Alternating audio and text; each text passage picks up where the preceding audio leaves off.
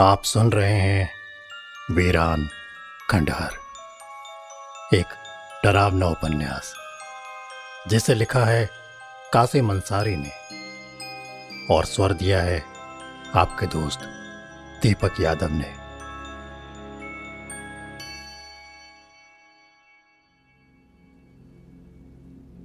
सुबह की हल्की हल्की धूप चमक रही थी। रेलवे स्टेशन पर अब इक्का दुक्का लोगों का आना जाना शुरू हो गया था। वो सिर्फ़ कहने को रेलवे स्टेशन था, मगर उस स्टेशन पर चारों तरफ़ एक मनहूसियत से थी। रौनक नाम की कोई चीज़ नहीं थी वहाँ। दूर से ही वो एक वीरान स्टेशन नज़र आता था। वैसे भी वहाँ पर सिर्फ़ दो ही गाड़ियाँ आती थी, एक सुबह के वक्त, दूसरी रात के वक्त। स्टेशन की हालत बता रही थी कि जैसे कोई उस मनहूस जगह पर आना ही ना चाहता हो। तभी एक व्यक्ति की नज़र सामने एक टूटी फूटी बेंच पर पड़ी। उस व्यक्ति ने देखा, उस बेंच पर कोई शख्स बेहोश पड़ा हुआ था। उस स्टेशन पर एक दो व्यक्ति और थे जो टहल रहे थे। उनकी भी नज़र उस टूटी फूटी बेंच पर पड़ी। पर वो सब लोग एक दूसरे को अजीब नज़रों से देखने लगे। मगर उन तीनों व्यक्तियों को उस शख्स पर, जो बेंच पर बेहोश पड़ा था, उसे देखकर कोई ताजुब नहीं हुआ। तभी उन तीनों व्यक्तियों में से एक व्यक्ति बोला, यार, देखो, मुझे लगता है ये मर चुका है। उस व्यक्ति की बात सुनकर जो दो व्यक्ति सामने खड़े थे, उस बेंच पे पड़े व्यक्ति को देखने लगे। चलो यार, चलकर देखते हैं क्या हुआ उसके साथ। लेकिन साफ़ साफ़ महसूस हो रहा था कि जो दो व्यक्ति वहाँ पर खड़े थे, उस बेंच के पास जाना ही नहीं चाहते थे। शायद उन्हें किसी बात का डर था। तभी वो व्यक्ति फिर बोला, चलो यार, चलकर देखते हैं सामने कौन बेहोश पड़ा है। ये इस गाँव का तो नहीं लगता। लगता है कल रात वाली गाड़ी से इस गाँव में आया होगा। फिर वो व्यक्ति खुद ही उस बेंच के पास चला गया और उसको देखा देखी वो दोनों व्यक्ति भी बेंच के करीब चले गए। फिर उस व्यक्ति ने सामने की बेंच पर बेहोश पड़े आदमी की नब्ज टटोली और वो अपने पास खड़े व्यक्तियों से कहने लगा, ये ज़िंदा है? इसकी नब्ज चल रही है? तभी दूसरा व्यक्ति बोला ऐसा कैसे हो सकता है? ये ज़िंदा कैसे हो सकता है? फिर से चेक करो कि मर चुका होगा तुम्हें शायद गलतफहमी हुई हो। जिस व्यक्ति ने उस व्यक्ति की नब्ज चेक की थी, उसने नब्ज दोबारा चेक की। नहीं यार, ये ज़िंदा है। चलो, इसको होश में लाते हैं। ऐसा पहली बार हुआ है कि किसी शख्स ने स्टेशन पर रात गुजारी हो और वो ज़िंदा बच गया हो। और सबसे अजीब बात यह कि वो स्टेशन पर बेहोश पाया गया हो। ऐसा इससे पहले कभी नहीं हुआ, वरना जो भी इस स्टेशन पर चाँद की आखिरी तारीख में रात बिताता है, वो व्यक्ति या तो गायब हो जाता है, या फिर जंगल के वीरान खंडहरों में उसकी लाश मिलती है। मगर ये तो ज़िंदा है। तभी दूसरा व्यक्ति बोला, अब तो इसको होश मिलाने के बाद ही पता लग सकता है, इसके साथ क्या हुआ और ये ज़िंदा कैसे बच गया? फिर उस व्यक्ति ने पानी की छींटे उस बेंच पर पड़े हुए शख्स पर डाली। थोड़ी देर बाद उस व्यक्ति को होश आ गया और वो चौंक कर उठकर बैठ गया और घूर घूर कर अपने पास खड़े उन व्यक्तियों को देखने लगा, जो बहुत ही अजीब अजीब नज़रों से उसे देख रहे थे। उसने देखा कि उसके सामने तीन व्यक्ति खड़े हुए हैं, जो उसे ऐसे देख रहे थे जैसे कि वो कोई उस दुनिया का प्राणी ही ना हो। फिर जिस व्यक्ति ने उसके ऊपर छींटे डाली थी, उससे पूछने लगा, तुम्हारा नाम क्या है? तुम कहाँ के रहने वाले हो? और यहाँ पर क्या कर रहे हो? इतने सारे सवाल सुनकर जो व्यक्ति अभी तक बेहोश था, वो उन्हें हैरत भरी नज़रों से देखने लगा।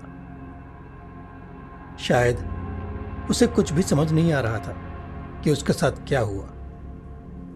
फिर वो व्यक्ति उस व्यक्ति से बोला, जो अब तक बेहोश था, क्या तुम मेरी आवाज़ सुन सकते हो? मैंने पूछा, तुम्हारा नाम क्या है? तुम कहाँ से आए हो और यहाँ पर क्या कर रहे हो? फिर जो व्यक्ति सामने अभी तक बेहोश था, वो उन्हीं से पूछने लगा, तुम लोग कौन हो? और मेरे पास क्या कर रहे हो? और मुझे ऐसे क्यों देख रहे हो? उस व्यक्ति की बात सुनकर सामने वाला व्यक्ति झुंझला गया और थोड़ा गुस्से में कहने लगा, अजीब बातें करते हो बाबूजी। तुम यहाँ पर बेहोश पड़े थे। हमें लगा शायद तुम मर चुके हो, लेकिन जब हमने जाकर तुम्हें देखा तो पता चला कि तुम बेहोश थे। एक तो हम तुम्हें होश में लेकर आए और तुम हमें अपना नाम बताने के बजाय उल्टा हमसे ही पूछ रहे हो कि हम लोग कौन हैं? हम इसी गाँव के रहने वाले हैं। जो व्यक्ति कुछ देर पहले बेंच पर बेहोश पड़ा था, वो चारों ओर देखने लगा। धीरे धीरे उसके माथे पर बल आ गए और अब उसके चेहरे पर फ़िक्र और टेंशन साफ़ दिखाई दे रही थी। और फिर वो मुँह ही मुँह में बुदबुदाने लगा। ऐसा कैसे हो सकता है? ये कैसे मुमकिन है? शायद वो लोग चोर थे। फिर वो शख्स उन व्यक्तियों से बोला मेरा यहाँ पर एक छोटा सा बैग था। वो कहाँ गया? तभी सामने खड़ा हुआ एक व्यक्ति जो बहुत देर से उनकी बातें सुन रहा था। उस शख्स से बोला, तुम्हारा बैग तुम्हारी बेंच के नीचे ही पड़ा हुआ है। यकीन नहीं आता तो नीचे खुद देख लो। उस व्यक्ति की बात सही थी। जब उस शख्स ने अपने बेंच के नीचे देखा, वाकई में उसका बैग बेंच के नीचे ही पड़ा हुआ था। फिर उस व्यक्ति ने उस शख्स से कहा, तुम्हारा नाम क्या है? अब शायद वो शख्स थोड़ा नॉर्मल होने लगा था। फिर कुछ देर बाद उसने जवाब दिया, मेरा नाम प्रोफेसर बख्शी है। मैं दिल्ली से आया हूँ, मगर अजीब बात है, रात को जब मैं स्टेशन पर रुका था, तब यहाँ पर पाँच व्यक्ति जो मेरे साथ बैठकर आग ताप रहे थे मैं उन्हीं से बातें कर रहा था। उसके बाद क्या हुआ, मुझे मुझे कुछ याद नहीं। और अभी तुम लोगों ने बताया मैं यहाँ पर बेहोश था। ये कैसे हो सकता है? मगर अजीब बात यह है कि कल रात यह स्टेशन इतना बुरा नहीं लग रहा था। लेकिन आज इस स्टेशन की हालत इतनी बदतर कैसे हो गई? एक रात में यह सब मुमकिन नहीं हो सकता। शायद मैं किसी और स्टेशन पर हूँ और रात में कोई मुझे यहाँ पर छोड़ के गया हो। तभी सामने वाला व्यक्ति बोला नहीं बाबूजी, ऐसा नहीं हो सकता। यह आखिरी रेलवे स्टेशन है इससे आगे कोई रेलवे स्टेशन नहीं है। इसके आगे का सफ़र या तो कार से करना पड़ता है या फिर तांगे से।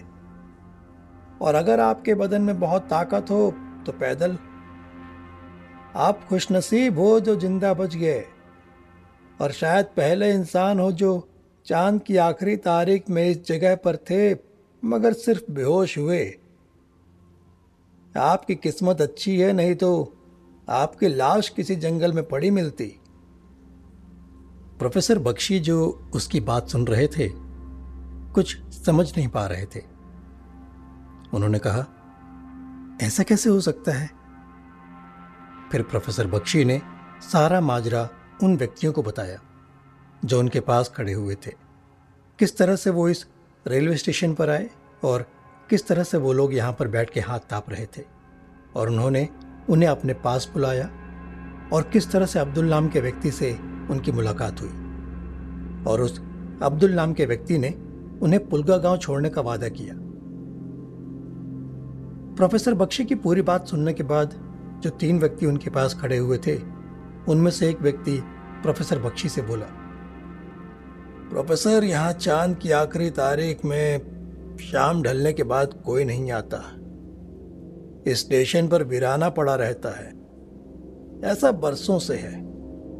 आप जिस तरह से बात कर रहे हैं, वो किसी भी तरह से संभव नहीं है, क्योंकि रात के वक्त यहाँ पर कोई ठहरने की हिम्मत नहीं करता। फिर वो लोग कौन थे जिनसे आप बात कर रहे थे? यही तो मैं भी समझ नहीं पा रहा हूँ। प्रोफेसर बख्शी बोले, आखिर वो लोग कौन थे और उन्होंने मुझे बेवकूफ़ क्यों बनाया? प्रोफेसर बख्शी ने यह कहा ही था कि फिर से उसी व्यक्ति ने कहा, प्रोफेसर आप बहुत खुश नसीब हो। आप कोई मामूली व्यक्ति नहीं हो सकते। कुछ तो आप में खास बात होगी। कि आप यहाँ ज़िंदा बच गए। नहीं तो आज तक यहाँ से कोई ज़िंदा नहीं बच पाया। और बाबूजी, यहाँ पर आपको कोई पैदल जाने वाला भी नहीं मिलेगा। मुझे नहीं मालूम कि आप क्या हो जो आप ज़िंदा बच गए। ये तो आप ही बता सकते हो। मगर हम सिर्फ़ इतना कह सकते हैं कि आप सच में बहुत ज़्यादा खुश नसीब हो। और अपनी ज़िंदगी चाहते हो तो इसी वक्त अपने शहर वापस लौट जाओ, क्योंकि तकदीर आपका बार बार साथ नहीं देती। प्रोफेसर बख्शी को उन व्यक्तियों की बात थोड़ी सही लगी और वो सोचने लगे कि जिस तरह से रात का माजरा उनके साथ हुआ था, अगर वो शहर में अपने साथ हुई इस घटना के बारे में दूसरे लोगों को बताते तो शायद कोई भी उन पर यकीन नहीं करता। उनका दिमाग बार बार इसी बात के लिए दौड़ रहा था कि वो लोग आखिर कौन थे? फिर उन तीनों व्यक्तियों से प्रोफेसर ने कहा, अगली गाड़ी यहाँ से कब आएगी? उन्होंने कहा, कुछ ही देर में अगली गाड़ी यहाँ पर आ जाएगी और फिर उसके बाद ये स्टेशन वीराना हो जाएगा। फिर एक गाड़ी शाम को आती है, मगर आपको शहर जाने वाली गाड़ी कुछ देर बाद मिल ही जाएगी। ये पहली गाड़ी पकड़ो और यहाँ से निकल लो। वो जो कोई भी हो, उन्होंने आपको ज़िंदा छोड़ दिया। शायद वो दोबारा ऐसा ना करें। प्रोफेसर ने उनकी बात को मानने में ही भलाई समझी। वो ये बातें कर ही रहे थे, तभी गाड़ी की आवाज़ उन्हें सुनाई दी। और उनमें से एक व्यक्ति बोल पड़ा, प्रोफेसर, जाओ, बैठ जाओ गाड़ी में और दोबारा यहाँ पर कभी मत आना। तभी वहाँ पर ट्रेन आ गई और प्रोफेसर बख्शी उस ट्रेन में बैठ गए। ट्रेन मुश्किल से वहाँ पर एक मिनट रुकी होगी और फिर चल दी। गाड़ी में बैठकर प्रोफेसर बख्शी ने सोचा, चलो उन लोगों का शुक्रिया कर लेते हैं, जिन्होंने उनकी जान बचाई, वरना बेहोशी की हालत में उनके साथ कुछ भी हो सकता था। उन्होंने खिड़की से झाँक कर देखा, मगर उनकी हैरत का ठिकाना न था। वहाँ पर वो तीन व्यक्ति अब मौजूद नहीं थे। बिल्कुल सन्नाटा पड़ा था। वीराना। प्रोफेसर बख्शी ने उन्हें बहुत देखने की कोशिश की, मगर वहाँ पर उन्हें कोई नहीं दिखा। प्रोफेसर बख्शी की इस हरकत को ट्रेन में बैठा हुआ एक व्यक्ति बहुत गौर से देख रहा था। अब उससे रहा नहीं गया तो उसने प्रोफेसर बख्शी से पूछा क्या हुआ? किसको देख रहे हैं आप? क्या कुछ रह गया है क्या? प्रोफेसर बख्शी ने कहा, नहीं नहीं, वहाँ पर तीन व्यक्ति खड़े थे, लेकिन अब वो नज़र नहीं आ रहे. वो व्यक्ति प्रोफेसर बख्शी को अजीब सी नज़रों से देखने लगा, जैसे कि कोई सामान्य व्यक्ति किसी पागल को देखता है। प्रोफेसर बख्शी ने उसकी तरफ़ देखा और कहा क्या हुआ भाई? ऐसे क्या देख रहे हो? वो व्यक्ति बोला, क्या आप ठीक तो हैं? कोई प्रॉब्लम तो नहीं? प्रोफेसर बख्शी ने कहा, हाँ भाई, मैं बिल्कुल ठीक हूँ। आप बताइए, आपको क्या हुआ है? फिर वो व्यक्ति प्रोफेसर बख्शी से बोला, आप किन व्यक्तियों की बात कर रहे हैं? उस स्टेशन पर जिसमें आप खड़े थे आप अकेले थे। वहाँ पर कोई भी व्यक्ति मौजूद नहीं था। मैंने आपको तभी देखा था, आप वहाँ पर अकेले अकेले बातें कर रहे थे। और जब आप ट्रेन पर चढ़े, मैं आपसे पूछने ही वाला था, लेकिन फिर आप खिड़की से बाहर झांकने लगे। इसीलिए आपसे पूछा कि आपको कोई प्रॉब्लम है क्या? प्रोफेसर बख्शी उसकी बात सुनकर हैरत से उसकी तरफ़ देखने लगे। क्या बात कर रहे हो तुम? क्या मैं अकेले अकेले बातें कर रहा था? नहीं भाई, मेरे सामने वो तीन व्यक्ति खड़े थे। मैं उनसे बातें कर रहा था। क्या क्या मैं तुम्हें कोई पागल नज़र आ रहा हूँ? वो व्यक्ति प्रोफेसर की बात सुनकर बोला, नहीं भाई, पागल तो आप नहीं लगते, क्योंकि कपड़े तुम्हारे बताते हैं कि तुम अच्छी फैमिली से हो। लेकिन शायद तुम किसी टेंशन में हो। मेरी बात मानो। मैंने तुमसे झूठ नहीं बोला। वहाँ पर कोई नहीं था। आप वहाँ पर अकेले खड़े बातें कर रहे थे। अब मैं आपसे और ज़्यादा बहस नहीं करूँगा, क्योंकि रात भर सोया नहीं हूँ, और वैसे भी मैं आपसे झूठ क्यों बोलूँगा? प्रोफेसर बख्शी उसकी बात को बहुत गौर से सुन रहे थे। वे चुपचाप जाकर एक तरफ़ अपनी सीट पर बैठ गए और अपनी सोच में गुम हो गए। वो समझ नहीं पा रहे थे कि उनके साथ क्या हुआ था। स्टेशन में जो व्यक्ति मिले थे, वो भी गायब हो गए। सुबह जब उन्हें होश आया और जिन व्यक्तियों ने उन्हें उठाया, उनकी आँखों के सामने गायब हो गए।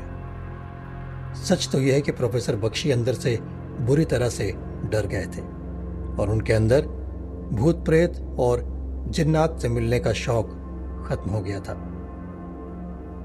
गाड़ी बहुत देर से चल रही थी। शायद चलते चलते एक या दो घंटे बीत गए थे। प्रोफेसर बख्शी सीट पर एक तरफ़ बैठे हुए थे। उन्होंने महसूस किया कि ट्रेन की रफ्तार कुछ कम होने लगी थी। उन्होंने देखा सामने कोई स्टेशन आने वाला था। ट्रेन रुक गई। उन्हें थकावट का एहसास हुआ और चाय की तलब महसूस होने लगी। उन्होंने सोचा, चलो बाहर से चाय ले आते हैं। ये सोचकर वो बाहर निकले। जैसे ही उन्होंने बाहर निकलने के लिए कदम बढ़ाया, वो एक खंबे से टकरा गए। जैसे कोई चलती ट्रेन में से कूदा हो और खंबे से टकरा जाए। उनके कानों में लोगों की आवाज़ें गूंजने लगी। अरे अरे वो देखो, वो आदमी चलती ट्रेन में से कूद गया। अरे भाई, नहीं बचेगा ये। अरे यार, ये तो मरा। अरे अरे ये कोई पागल आदमी है क्या? पिछले स्टेशन पे खड़ा अकेले अकेले बातें कर रहा था और अब चलती ट्रेन से कूद गया। प्रोफेसर ट्रेन से नीचे गिर गए थे। उन्होंने देखा उनके सर से खून बह रहा था और उनके दोनों पैर गायब थे। प्रोफेसर बेहोश होने लगे। शायद वो मरने वाले थे। वो सोच रहे थे कि ऐसा कैसे हो सकता है। क्या गाड़ी स्टेशन पर नहीं रुकी थी? या फिर वाकई वो पागल हो गए थे? प्रोफेसर की आँखें ये सोचते सोचते बंद हो गईं। उन्हें कुछ होश नहीं रहा। रात का सन्नाटा अब चारों तरफ़ फैला हुआ था। चारों तरफ़ वीराना पड़ा था स्टेशन पर। और एक शख्स चुपचाप उस स्टेशन पर खड़ा हुआ इधर उधर देख रहा था। सर्दी बहुत थी और वो शख्स अपने दोनों हाथों को रगड़कर अपने कोट की जेब में रखकर इधर उधर देख रहा था। शायद वो कोई तांगा या किसी रिक्शे के इंतज़ार में खड़ा था। मगर वहाँ आसपास कोई रिक्शा या तांगा वाला मौजूद न था, क्योंकि वो कोई बहुत बड़ा रेलवे स्टेशन नहीं था, बल्कि एक साधारण सा कस्बे का रेलवे स्टेशन मालूम होता था। स्टेशन के अंदर मुश्किल से चार या पाँच व्यक्ति आग से हाथ ताप रहे थे। उस व्यक्ति की नज़र उस आग की तरफ़ पड़ी तो उन्हें सर्दी की शिद्दत और महसूस होने लगी, और वो धीरे धीरे कदमों से जहाँ लकड़ियाँ जल रही थी, उस तरफ़ चल दिए। उन व्यक्तियों के पास पहुंचकर उस व्यक्ति ने बोला, क्या मैं कुछ देर यहाँ पर बैठ सकता हूँ? वो पाँच व्यक्ति उस शख्स की तरफ़ देखने लगे। देखकर ही पता चलता था कि वो गाँव के बहुत सीधे साधे लोग थे। तभी उनमें से एक व्यक्ति बहुत ही अपनेपन से बोला बाबू जी आप भी हमारे साथ बैठ जाओ। सर्दी बहुत है। हम आपको वहाँ पर बहुत देर से खड़ा देख रहे थे। हम आपको बुलाने ही वाले थे। अच्छा हुआ आप खुद ही आ गए। बाबूजी, लगता है आप बाहर से आए हो। हाँ मैं दिल्ली से आया हूँ।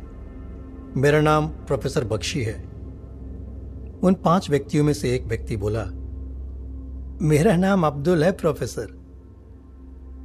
प्रोफेसर जो अभी कुछ देर पहले ट्रेन से गिर गए थे और उन्होंने खुद को मरते देखा था। शायद उन्हें कुछ भी याद नहीं था। अब्दुल, मुझे पुलगा गाँव जाना है। प्रोफेसर, शायद सुबह होने वाली है। चलिए, मैं आपको पुलगा गाँव ले चलता हूँ। प्रोफेसर अब्दुल की बात सुनकर खुश हो गए। अब्दुल बाहर आकर अपने तांगे को साफ़ करने लगा और पीछे पीछे अब्दुल के प्रोफेसर भी चले आए। आइए प्रोफेसर, बैठ जाइए। मैंने तांगा साफ़ कर दिया है। प्रोफेसर पीछे बैठ गए, मगर पता नहीं क्यों प्रोफेसर को अपने सिर में दर्द सा महसूस हो रहा था। क्या हुआ प्रोफेसर? आप कुछ परेशान लग रहे हो?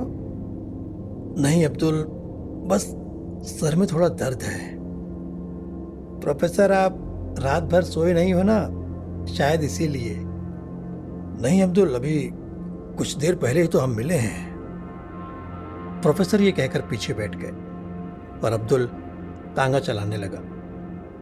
और अब्दुल तांगा चलाने लगा। घोड़े तेज रफ्तार से भाग रहे थे और प्रोफेसर तांगे में बैठे हुए देख रहे थे, सामने घने जंगल थे, जो चांदनी रात में बड़े खतरनाक लग रहे थे। फिर प्रोफेसर ने तांगे वाले से कहा, अब्दुल अभी तक सुबह नहीं हुई क्या? हम लोग जल्दी निकल आए। आप परेशान मत होइए प्रोफेसर। कुछ देर बाद सुबह हो जाएगी, और शायद होने वाली हो। प्रोफेसर अब्दुल की बात सुनकर चुप हो गए। सच तो यह था, प्रोफेसर का सर अभी भी दुख रहा था। घोड़े अपनी रफ्तार से दौड़ रहे थे। प्रोफेसर ने महसूस किया कि घोड़ों को दौड़ते हुए बहुत देर हो चुकी है। शायद एक घंटे से ज़्यादा। प्रोफेसर मन ही मन सोचने लगे, अब्दुल ने कहा था पुलगा गाँव पंद्रह किलोमीटर दूर है, मगर जिस रफ्तार से घोड़े भाग रहे हैं, उससे यह अंदाज़ा होता है कि घोड़ों ने 50 किलोमीटर से ज़्यादा सफ़र तय कर लिया है। प्रोफेसर ने फिर आवाज़ लगाई, अब्दुल, अभी तक पुलका गाँव नहीं आया क्या? और सुबह भी नहीं हुई है? प्रोफेसर आने ही वाला होगा। आप तो अच्छी तरह से जानते हो। क्या आपके साथ ये पहली बार हो रहा है क्या? अब्दुल की बात सुनकर प्रोफेसर चौंक गए। कहना क्या चाहते हो अब्दुल? मगर इस बार अब्दुल की कोई आवाज़ नहीं आई। प्रोफेसर ने फिर आवाज़ लगाई, मगर कोई जवाब नहीं आया।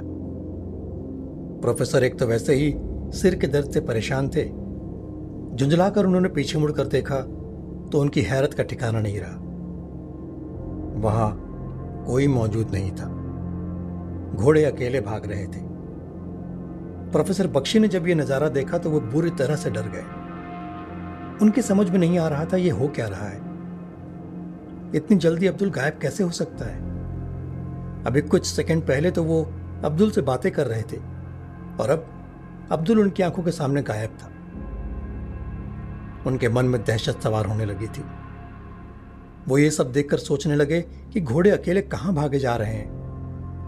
और अब्दुल, जो अभी कुछ सेकंड पहले उनसे बातें कर रहा था, वो कहाँ गया? वो ये सब बातें सोच ही रहे थे कि फिर से उनके सर में बुरी तरह से दर्द होने लगा। और उनके माथे पर कड़ाके की ठंड में भी पसीने की बूंदें टपकने लगी। उन्हें बुरी तरह से घबराहट होने लगी और वो मन ही मन बुदबुदाने लगे कि कौन से भंवर में फंस गया हूँ मैं? और आखिर ये सब क्या हो रहा है?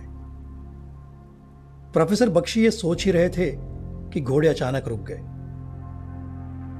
प्रोफेसर बख्शी घोड़ों के अचानक रुकने से और ज़्यादा घबरा गए ये अचानक घोड़े इस तरह कैसे रुक सकते हैं? किसने उन्हें रुकने का हुक्म दिया? प्रोफेसर बहुत तेज़ी से तांगे से कूदे और उन्होंने देखा घोड़े बहुत ज़्यादा डरे हुए थे। जैसे उन्होंने कुछ ऐसा देख लिया था जो उन्हें नहीं देखना चाहिए था। प्रोफेसर बख्शी ने अपने चारों तरफ़ मुआयना किया तो उन्होंने देखा वो एक घने जंगल में थे। चांदनी रात थी और चारों तरफ़ वीराने का राज कायम था। उस जगह को देखकर ऐसा लगता था जैसे सालों, बरसों से किसी इंसान के कदम वहाँ पर नहीं पड़े हों। प्रोफेसर बख्शी को यह सब कुछ देखकर और ज़्यादा दहशत सवार होने लगी। मगर वो अपनी दहशत से कम और सिर के दर्द से ज़्यादा परेशान थे। अब उन्हें चक्कर आ रहे थे। उनके सिर में दर्द तेज़ी से बढ़ता जा रहा था। प्रोफेसर बख्शी की आँखों के सामने अंधेरा छाने लगा और उनका पूरा बदन पसीने से नहा रहा था। वो एक जगह ज़मीन पर गिर गए और उन्हें अब कुछ भी होश नहीं रहा था। वो पूरी तरह बेहोश हो गए थे। थोड़ी देर बाद प्रोफेसर बख्शी को अपने कानों में किसी की आवाज़ सुनाई दी। वो इस आवाज़ को अच्छी तरह से पहचानते थे। वो आवाज़ किसी और की नहीं, अब्दुल की थी। अब्दुल उनको उठा रहा था। प्रोफेसर साहब, उठिए उठिए प्रोफेसर साहब। प्रोफेसर ने अपनी आँखें खोली और उन्हें अब धुंधला धुंधला सा दिखाई दे रहा था। मगर ये क्या? प्रोफेसर अभी भी तांगे में ही थे? प्रोफेसर ने देखा बाहर सुबह का उजाला फैला हुआ था। मैं आपको बहुत देर से उठा रहा हूँ, प्रोफेसर, पर लगता है आप रात भर सोए नहीं थे तो बहुत थके हुए थे। प्रोफेसर ने बहुत गौर से अब्दुल को देखा और थके हुए लहजे में कहा, अब्दुल, तुम मुझे छोड़कर कहाँ चले गए थे? प्रोफेसर की बात सुनकर अब्दुल चौंक गया। मैं तो कहीं नहीं गया था, प्रोफेसर साहब। मैं तो तांगा ही चला रहा था। आप बहुत देर से सो रहे थे। बहुत देर के बाद आपको उठाने में कामयाब हो पाया हूँ। प्रोफेसर ने फिर अब्दुल से कहा, लेकिन अब्दुल, अभी कुछ देर पहले मैंने देखा था तो घोड़े अकेले भाग रहे थे। तुम वहाँ मौजूद नहीं थे। प्रोफेसर की बात सुनकर अब्दुल मुस्कुराने लगा। कुछ नहीं, प्रोफेसर। आपके सिर में दर्द है। आप सो गए थे और कोई सपना देख लिया होगा आपने। अगर मैं घोड़ों को छोड़कर चला जाऊँगा तो घोड़े कहाँ जाएँगे? वो तो रास्ता भटक जाएँगे। अच्छा उठिए। आपकी मंजिल आ गई। प्रोफेसर तांगे से नीचे उतर आए। प्रोफेसर ने देखा, वो जिस जगह थे मतलब जहाँ पर बेहोश हुए थे, ये वो जगह नहीं थी। प्रोफेसर ने देखा कि वो एक पहाड़ी पर थे और उस पहाड़ी के चारों तरफ़ घने जंगल मौजूद थे। प्रोफेसर ने अब्दुल को देखकर कहा, अब्दुल, मुझे पुलगा गाँव जाना था। ये तो कोई वीरान पहाड़ी है और यहाँ पर मुझे कोई भी इंसान तो दिखाई नहीं दे रहा। ये कौन सा गाँव है? प्रोफेसर की बात सुनकर अब्दुल प्रोफेसर को देखकर मुस्कुराने लगा। प्रोफेसर, बात यह है कि हम लोग पुलगा गाँव से बस थोड़े ही पीछे हैं। वो क्या है, रात भर घोड़े सोए नहीं थे तो घोड़ों को थोड़ा आराम चाहिए था। इसीलिए मैं आपको यहाँ पर ले आया। आपकी और मेरी भी थकान उतर जाएगी और घोड़े भी आराम कर लेंगे। थोड़ी सी सर्दी भी कम हो जाएगी। थोड़ी देर बाद धूप भी अच्छी खासी निकल आएगी। फिर उसके बाद मैं आपको आपकी मंजिल, यानी कि पुलगा गाँव में पहुँचा दूँगा। प्रोफेसर बख्शी अब्दुल को बहुत गौर से देखने लगे। शायद उन्हें अंदर से अब्दुल की बात पर किसी भी तरह से यकीन नहीं आया था। अब्दुल ने सच बोला था या बात कुछ और थी। मगर इस वक्त प्रोफेसर के सामने उसकी बात मानने के अलावा कोई चारा भी नहीं था। ठीक है अब्दुल, कितनी देर बाद निकलेंगे हम? बस प्रोफेसर, आप यहाँ पर आराम कर लो या आप तांगे में ही ठहर जाओ। एक या दो घंटे बाद हम यहाँ से निकल जाएँगे और कुछ देर में आपकी मंजिल मिल जाएगी। प्रोफेसर ने देखा अब्दुल घोड़ों को घास खिला रहा था और घास खिलाते हुए ही प्रोफेसर से बातें कर रहा था। प्रोफेसर की नज़र अचानक एक बहुत बड़ी हवेली पर पड़ी।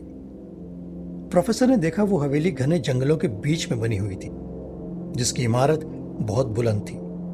उस हवेली को देखकर साफ़ साफ़ महसूस होता था कि वो बहुत पुरानी हवेली रही होगी। तकरीबन 200-300 साल पुरानी। मगर देखने में वो बहुत ही ज़्यादा खूबसूरत थी और बहुत ही मज़बूत बनी हुई दिखाई देती थी। इतना वक्त बीत जाने के बाद भी हवेली वैसी की वैसे ही खड़ी हुई थी। देखकर ही एहसास होता था कि उस हवेली ने न जाने कितने तूफानों का सामना किया होगा, मगर उसका कोई कुछ बिगाड़ नहीं पाया। प्रोफेसर ने अब्दुल की तरफ़ देखकर कहा, अब्दुल, इस वीराने में ये हवेली यहाँ कैसे? यहाँ कौन रहता होगा और किसकी हवेली है ये? अब्दुल ने हवेली की तरफ़ देखकर प्रोफेसर से कहा अच्छा वो हवेली? पता नहीं प्रोफेसर, हमने तो इसे अपने बचपन से ऐसे ही देखा है। क्या तुम कभी इसके अंदर गए हो? नहीं नहीं प्रोफेसर अभी तक अंदर जाने का मौका ही नहीं मिला। अब्दुल का यह कहना ही था कि प्रोफेसर ने देखा कि मौसम अचानक बदलने लगा था। कुछ देर पहले जो सुबह हुई थी और ऐसा लग रहा था जैसे बहुत अच्छी धूप खिलेगी, उसकी जगह घने घने बादल उड़ने ले ली थी। हवा और तेज चलने लगी और बूंदाबांदी शुरू हो गई। ये सब कुछ इतना जल्दी हुआ कि प्रोफेसर कुछ समझ नहीं पाए। क्योंकि उन्होंने इतनी जल्दी मौसम को बदलते कभी नहीं देखा था। अब्दुल ने प्रोफेसर की तरफ़ देखकर कहा, प्रोफेसर, लगता है बारिश होने वाली है। तूफ़ान के भी आसार लग रहे हैं। हमें कहीं ठिकाना ढूंढना होगा, नहीं तो हम भीग जाएँगे और बीमार पड़ जाएँगे। ठीक है अब्दुल, हम किसी पेड़ की पनाह ले लेते हैं। नहीं प्रोफेसर, देख नहीं रहे, चारों तरफ़ घना जंगल है। किसी पेड़ के नीचे जाना खतरे से खाली नहीं होगा। चलिए, उस हवेली में ही चलते हैं। मगर अब्दुल, उस हवेली का मालिक कहीं नाराज़ ना हो जाए। कैसी बातें कर रहे हैं, प्रोफेसर? मैंने कहा ना, हवेली बरसों से वीरान पड़ी हुई है। वहाँ कोई नहीं रहता। कम से कम मैंने तो कभी नहीं देखा। और वैसे भी जब बारिश रुक जाएगी, हम लोग यहाँ से निकल जाएँगे। इस वक्त हम लोगों को अपनी जान बचाने के बारे में सोचना होगा। ये पहाड़ों की बारिश है, प्रोफेसर, जो देखने में बहुत खूबसूरत लगती है, मगर हकीकत में बहुत ज़्यादा खतरनाक साबित हो जाती है कभी कभी प्रोफेसर ने देखा कि घोड़े भी बिदक रहे थे। ठीक है, अब्दुल। प्रोफेसर ने अब्दुल की बात मानने में ही भलाई समझी, क्योंकि उनके पास कोई और चारा नहीं था। प्रोफेसर और अब्दुल उस हवेली की तरफ़ दौड़ने लगे, क्योंकि बारिश बहुत तेज होने लगी थी। दो या तीन मिनट में ही वो लोग हवेली के अंदर थे। ठंड और ज़्यादा बढ़ गई थी और हवा भी और तेज चलने लगी थी। अब्दुल प्रोफेसर को देख रहा था। प्रोफेसर, मैं घोड़ों को बाँध कर आता हूँ तो बाहर से लकड़ी भी उठा लाता हूँ। ठंड अचानक बढ़ गई है। ये कहकर अब्दुल हवेली से बाहर चला गया। प्रोफेसर हवेली को चारों तरफ़ से देखने लगे। हवेली देखकर ऐसा लगता था जैसे उस हवेली में अस्सी नब्बे कमरे आराम से बने होंगे। वो हवेली जो बाहर से देखने में इतनी विशाल नज़र आती थी, अंदर से कहीं ज़्यादा बड़ी थी। प्रोफेसर को अब बहुत ज़्यादा ठंड लग रही थी। प्रोफेसर ने देखा कि जिस जगह पर वो खड़े थे, उसके बगल में ऊपर तक जाने वाली एक बेहतरीन गोल आकार की सीढ़ी बनी हुई थी, जिसमें बहुत अच्छी तरह से लकड़ी का काम किया गया था। प्रोफेसर ठंड से बचने के लिए उपाय सोचने लगे। एक तो उन्हें ठंड लग रही थी और ऊपर से उनके सिर का दर्द दोबारा बढ़ गया था।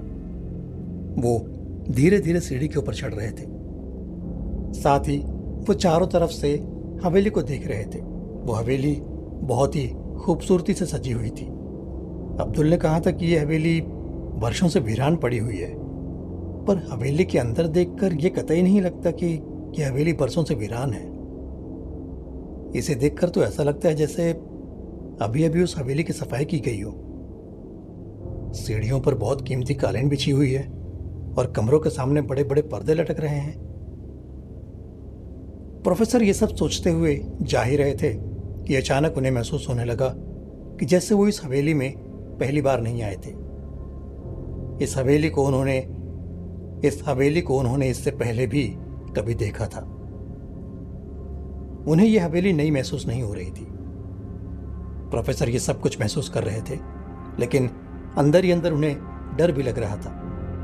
ऐसे कैसे हो सकता है? मैं यहाँ पर पहली बार आया हूँ। लेकिन ऐसा मालूम होता है जैसे मैं यहाँ पर कई बार आ चुका हूँ। ये सोचते सोचते प्रोफेसर के कदम एक कमरे की तरफ़ चल दिए। ऐसा लगता था जैसे प्रोफेसर उस कमरे को बहुत पहले से जानते हो। उन्हें यह होश ही नहीं रहा कि अब्दुल बाहर लकड़ियाँ लेने गया था। प्रोफेसर एक कमरे के अंदर चले गए। वो कमरा बहुत बड़ा था और हॉल टाइप का बना हुआ था। उस कमरे के चारों तरफ़ बड़ी बड़ी खिड़कियाँ थीं, जिनसे बाहर का नज़ारा साफ़ देखा जा सकता था। उस पर बहुत बड़े बड़े पर्दे लटक रहे थे। बेशकीमती कालीन बिछी हुई थी। कमरे में लकड़ी का काम बहुत ही अच्छी तरह से किया गया था। कमरे को बहुत ही अच्छी तरह से डिज़ाइन किया गया था। प्रोफेसर ये सब देख ही रहे थे कि उन्हें हैरत का झटका तब लगा जब उन्होंने देखा कि कमरे के ऊपर एक बहुत बड़ा झालर लटका हुआ था और बड़ी बड़ी मोमबत्तियाँ जल रही थी। बाहर के तूफ़ान का शोर साफ़ सुना जा सकता था। ऐसा लगता था जैसे बाहर बहुत बड़ा तूफ़ान आया हो। प्रोफेसर ये सब देख ही रहे थे कि अचानक उनकी नज़र कमरे पर लगी पेंटिंग्स पर पड़ी और वहाँ लगी तस्वीरों पर। प्रोफेसर उन पेंटिंग्स को बहुत गौर से देखने लगे कि अचानक उन्होंने एक पेंटिंग में अपना फ़ोटो देखा। ये देखकर प्रोफेसर को झटका लगा। ये कैसे हो सकता है? इस पेंटिंग में मेरा फ़ोटो? प्रोफेसर ने देखा, वो फ़ोटो उनका उस वक्त का था जब वो इस मुल्क से बाहर रहते थे।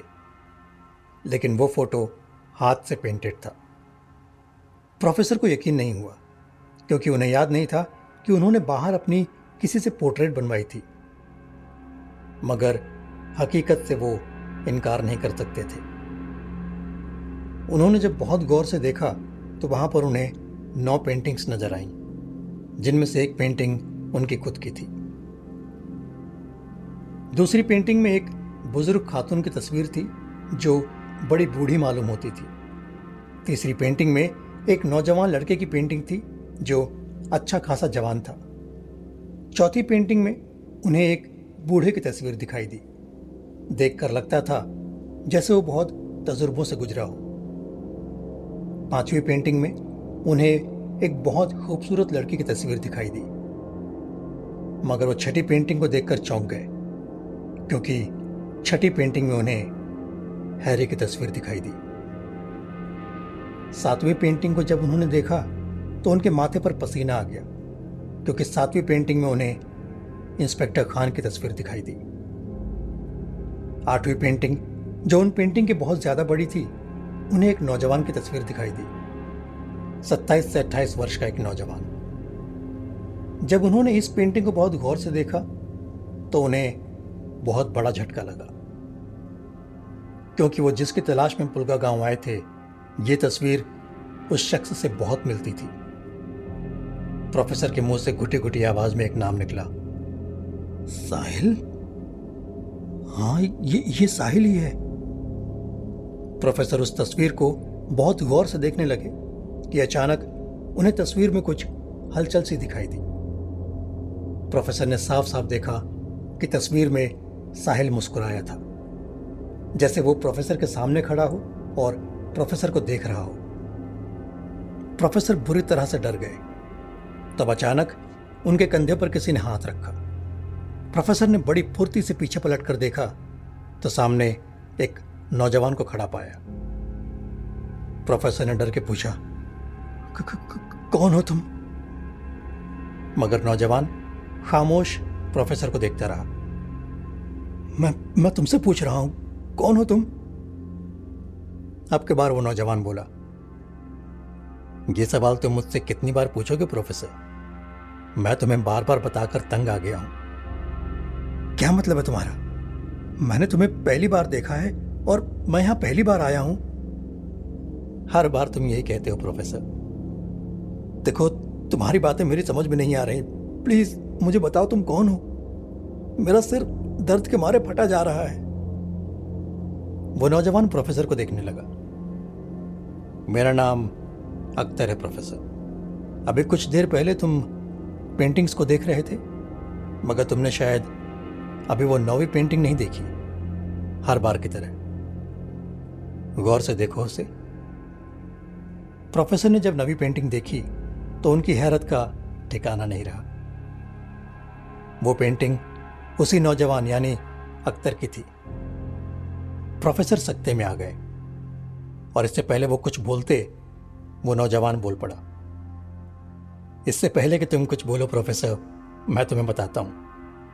जो मैं तुमसे इससे पहले भी कह चुका हूँ, और मैं तुम्हें कई बार बता चुका हूँ, और तुम कई बार सुन चुके हो। पर शायद अब मुझे इसकी आदत सी हो गई है। मुझे पता है तुम क्या सवाल पूछोगे।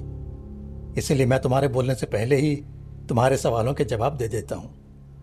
पहली पेंटिंग तुम्हारी खुद की है, जो तुम अपनी आँखों से देख रहे हो। दूसरी पेंटिंग जिसमें एक बूढ़ी औरत नज़र आ रही है, उनका नाम नादिया खान है। तीसरी पेंटिंग जो तुम देख रहे हो, जिसमें एक नौजवान लड़का नज़र आ रहा है, उसका नाम मोहनलाल है। चौथी पेंटिंग जो एक बूढ़े की है, जो देखने में बहुत ही तजुर्बेकार लगता है। उसका नाम तो किसी को नहीं पता, मगर लोगों ने उसका नाम पीर बाबा रख दिया था। पांचवी पेंटिंग जिसमें तुम्हें एक बहुत ही खूबसूरत लड़की दिखाई दे रही है, उसका नाम लाइबा है।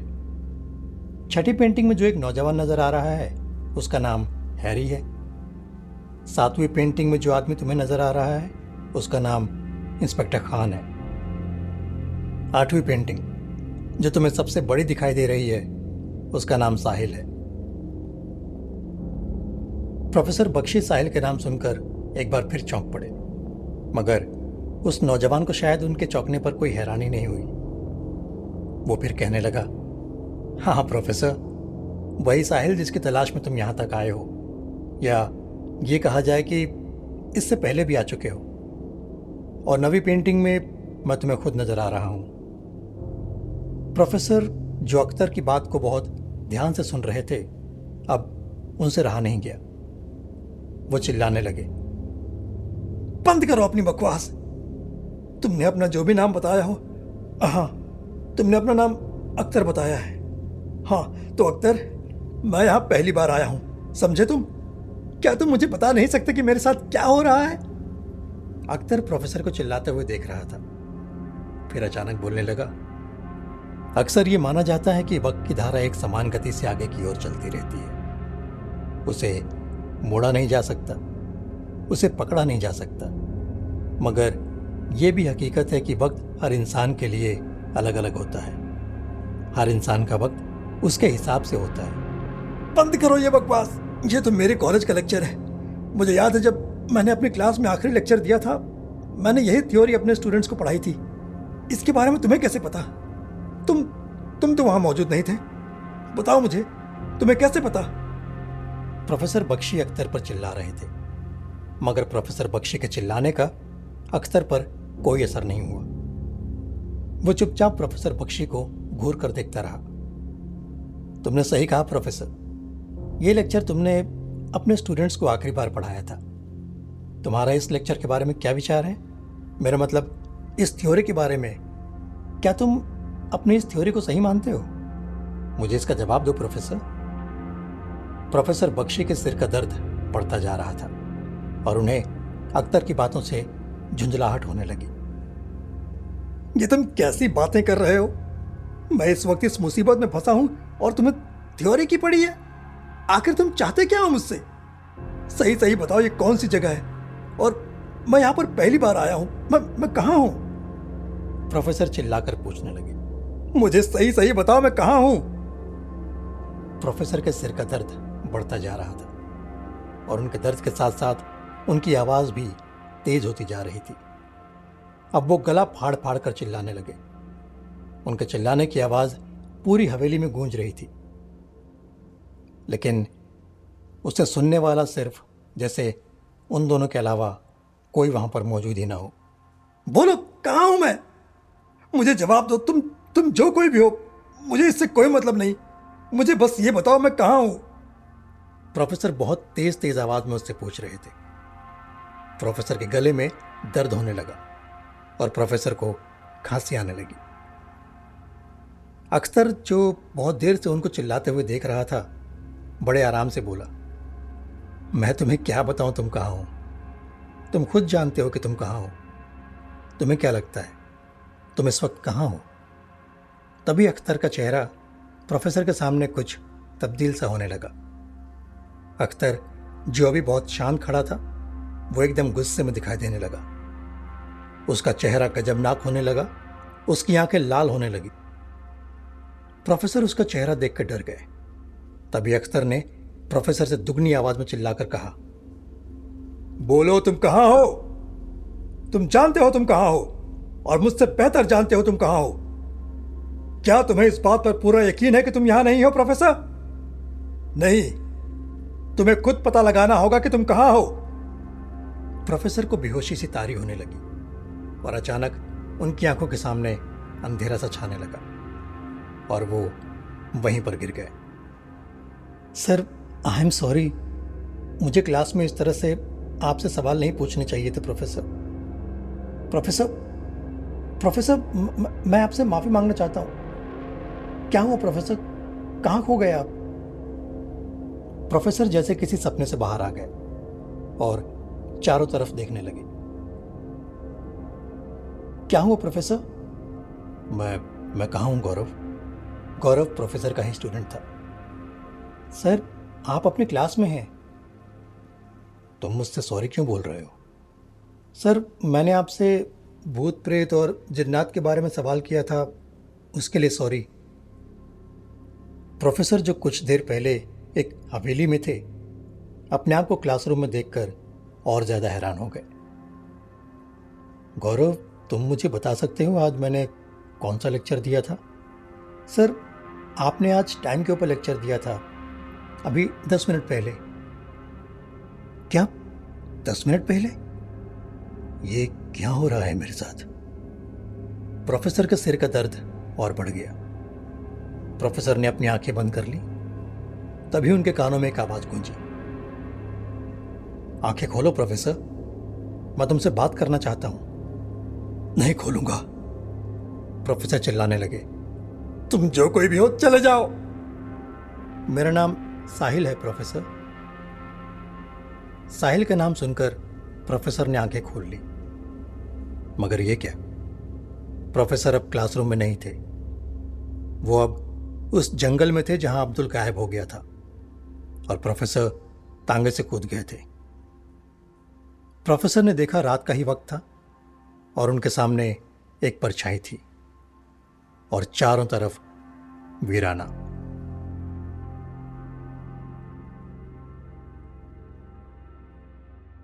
ऐसी ही इंटरेस्टिंग किताबें कुछ बेहतरीन आवाजों में। सुनिए सिर्फ़ ऑडियो पिटारा पर। ऑडियो पिटारा सुनना ज़रूरी है।